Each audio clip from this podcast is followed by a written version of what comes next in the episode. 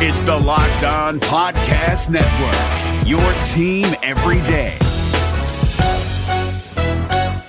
Support for this podcast comes from State Farm, here with good news and even better news. The good news? State Farm has new lower car insurance rates.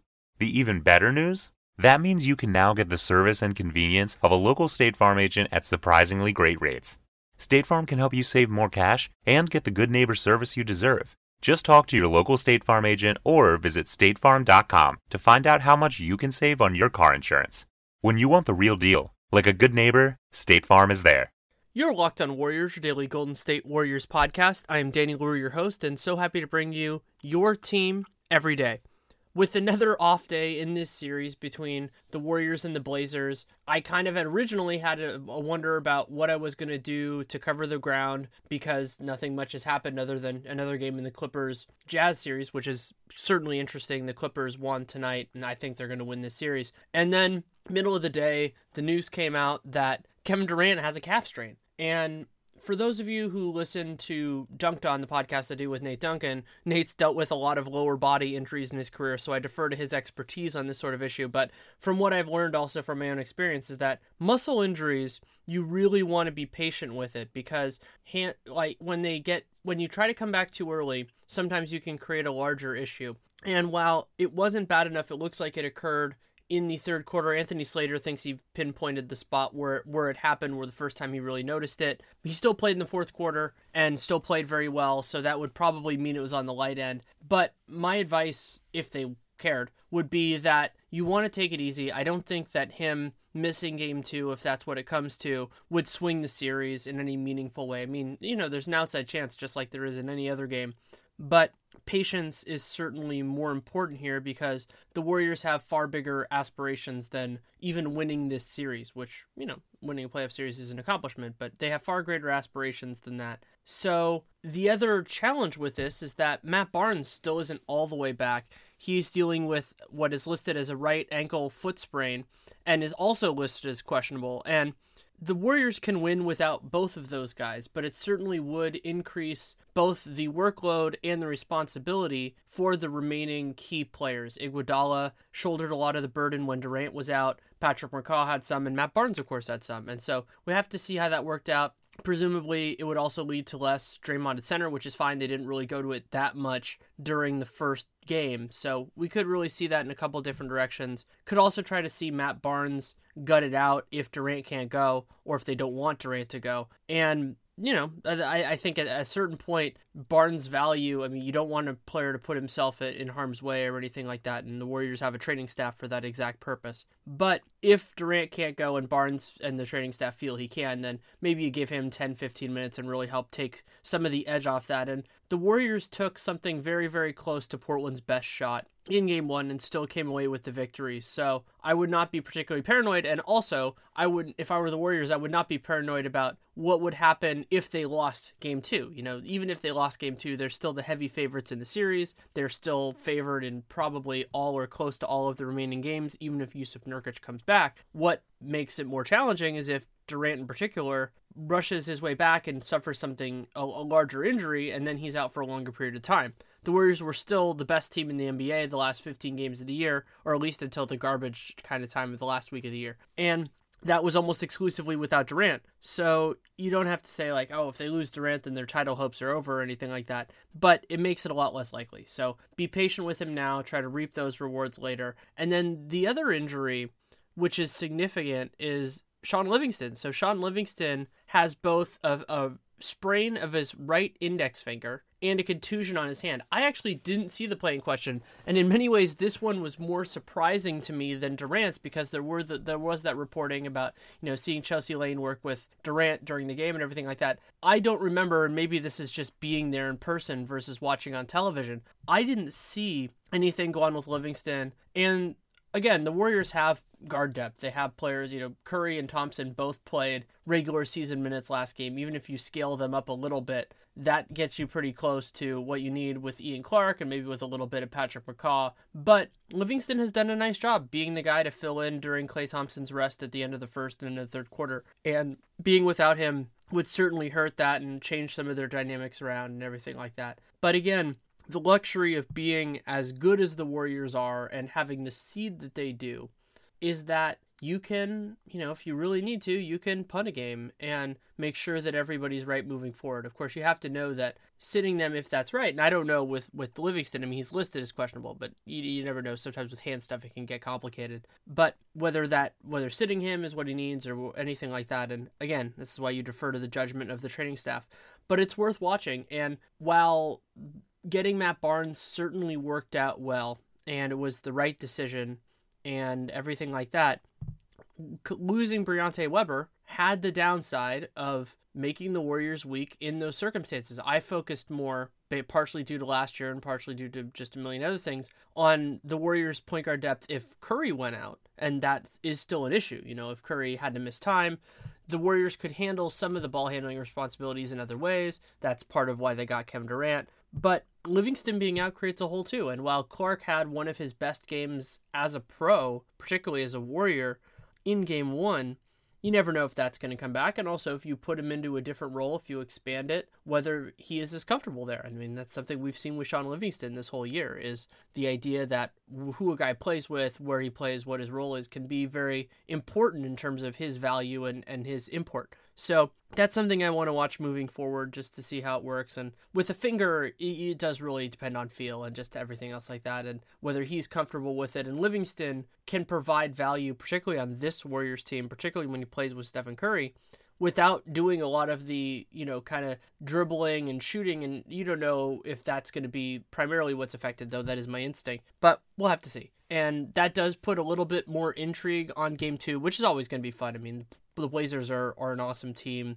They've had some really good stretches, and Yusuf Nurkic is definitely out for game two. So that intrigue will stay certainly at least for the first game in Portland, but I would I don't know what they're going to do there except that he's out for game 2. But there are a lot of other things that I'm looking forward to seeing in this game. One of them is if the Warriors approach Stephen Curry and his defensive assignments differently because they have been pretty comfortable overall in this in this kind of run just putting him on one of those two guys. And Klay has done a very good job on the other one.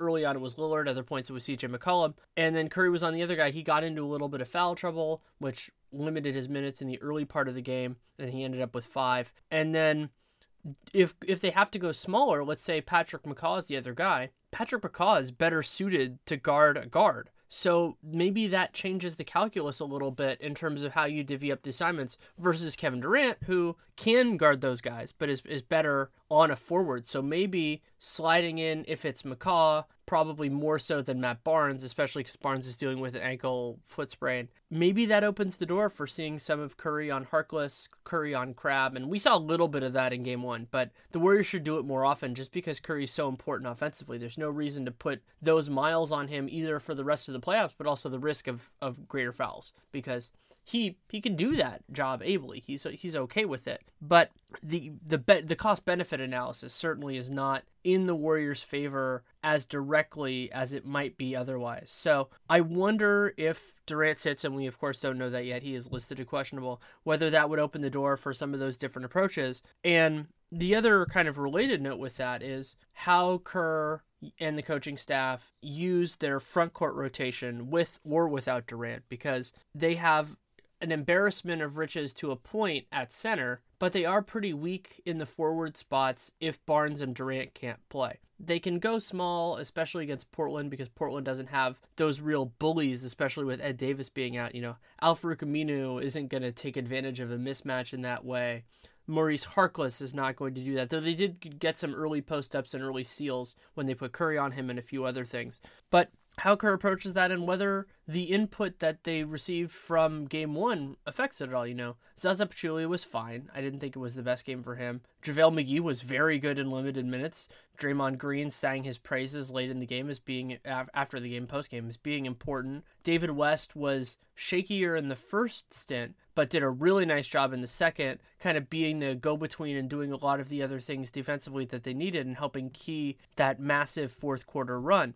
So, how they take that input of how those three players played and the possibility of with or without Kevin Durant and see if that changes anything or if the idea is basically go back to what they've done for the last you know last few months pretty much and keep it about the same. So you don't get that many chances to really see a team get their first chance at adjustments. And so it might not be this game partially because of the the uncertainty with KD but it certainly could be. And I'm excited for that possibility and the idea of what the Warriors could look like and how flexible the coaching staff is for those kinds of adjustments. So that's another thing I want to see the basic point of whether the Warriors can have a game where they're more responsible about not turning the ball over. It is not the thing that will sink the Warriors probably, but it is certainly a part of it. The way that I've phrased this overall is that the easiest way to beat this Warriors team is with their help. And Portland in particular, you know, they have a talented group in transition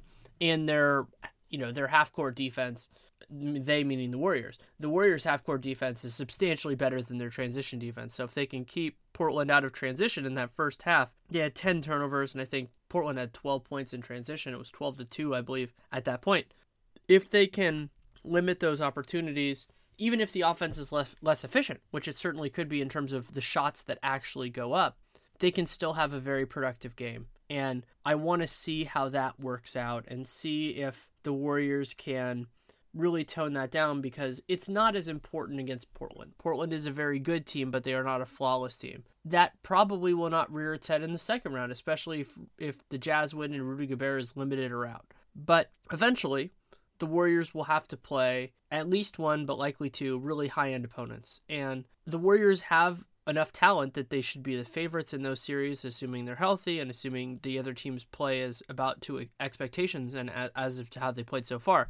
But the margin is always tight when you get into the best of the best. And I mean, the Cavs series both times were good examples of this. I mean, the Warriors in game one of the 2015 finals, which, you know, they won that series in six and everything like that, they easily could have lost both home games that series. And that Cleveland team was substantially worse, especially after Kyrie got hurt. So things like turnovers, things like defensive rebounding can make a big difference. It, it does often come down to the old adage that the NBA is a make or miss league.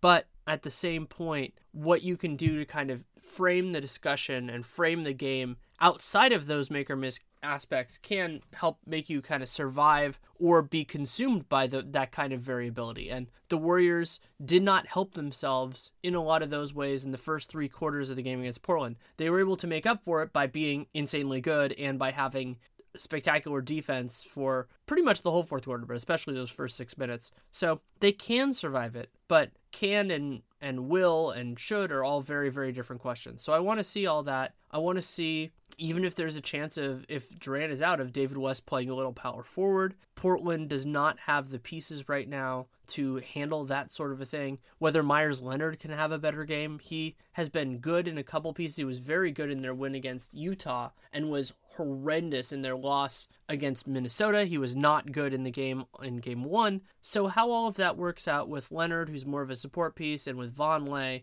and whether that changes at all, whether Terry Stotts tries to use them differently. So this will be the first time in, to get to see adjustments. And it's not, you know, Christmas morning in terms of revelations and everything like that, but it can be really exciting to see what a team saw in that first game and whether it was the same as what we as as as media members or as fans identified as potential issues, as potential correction areas. And there there are adjustments throughout a series. That's just the way that it works. You, d- inputs change, interpretations of those input change, but game two is always a special opportunity for that. And this one is even more interesting due to the other factors that are really in play. So I think that's about enough on what I'm looking forward to beyond all the obvious stuff, you know, Damon CJ versus Stephen Klay and, and everything like that. It's gonna be it should be a really fun game.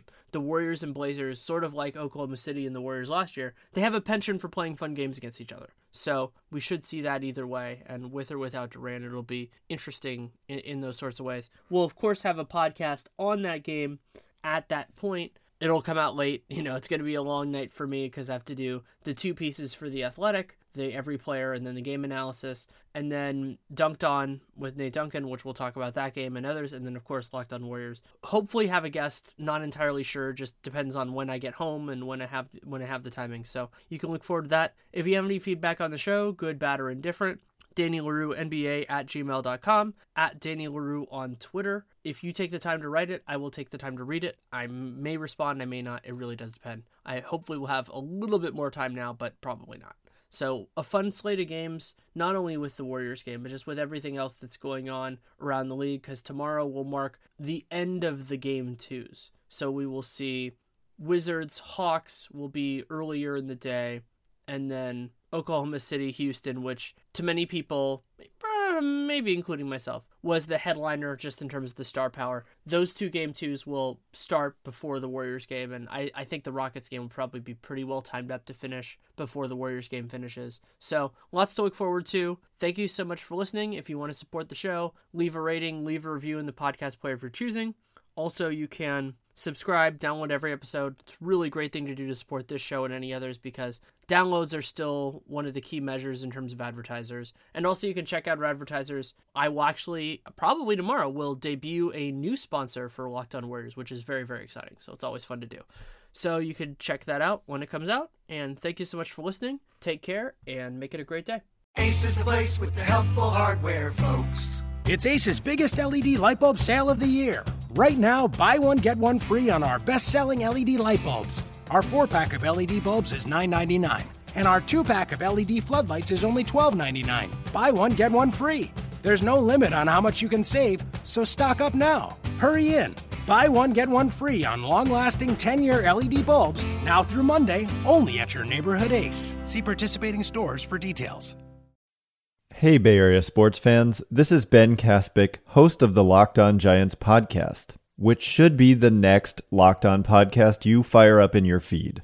The MLB offseason is closing in, and I'll have you covered every day, breaking down the rumors, speculation, and transactions that'll shape next year's Giants team. Subscribe to Locked On Giants right now on your favorite podcast provider.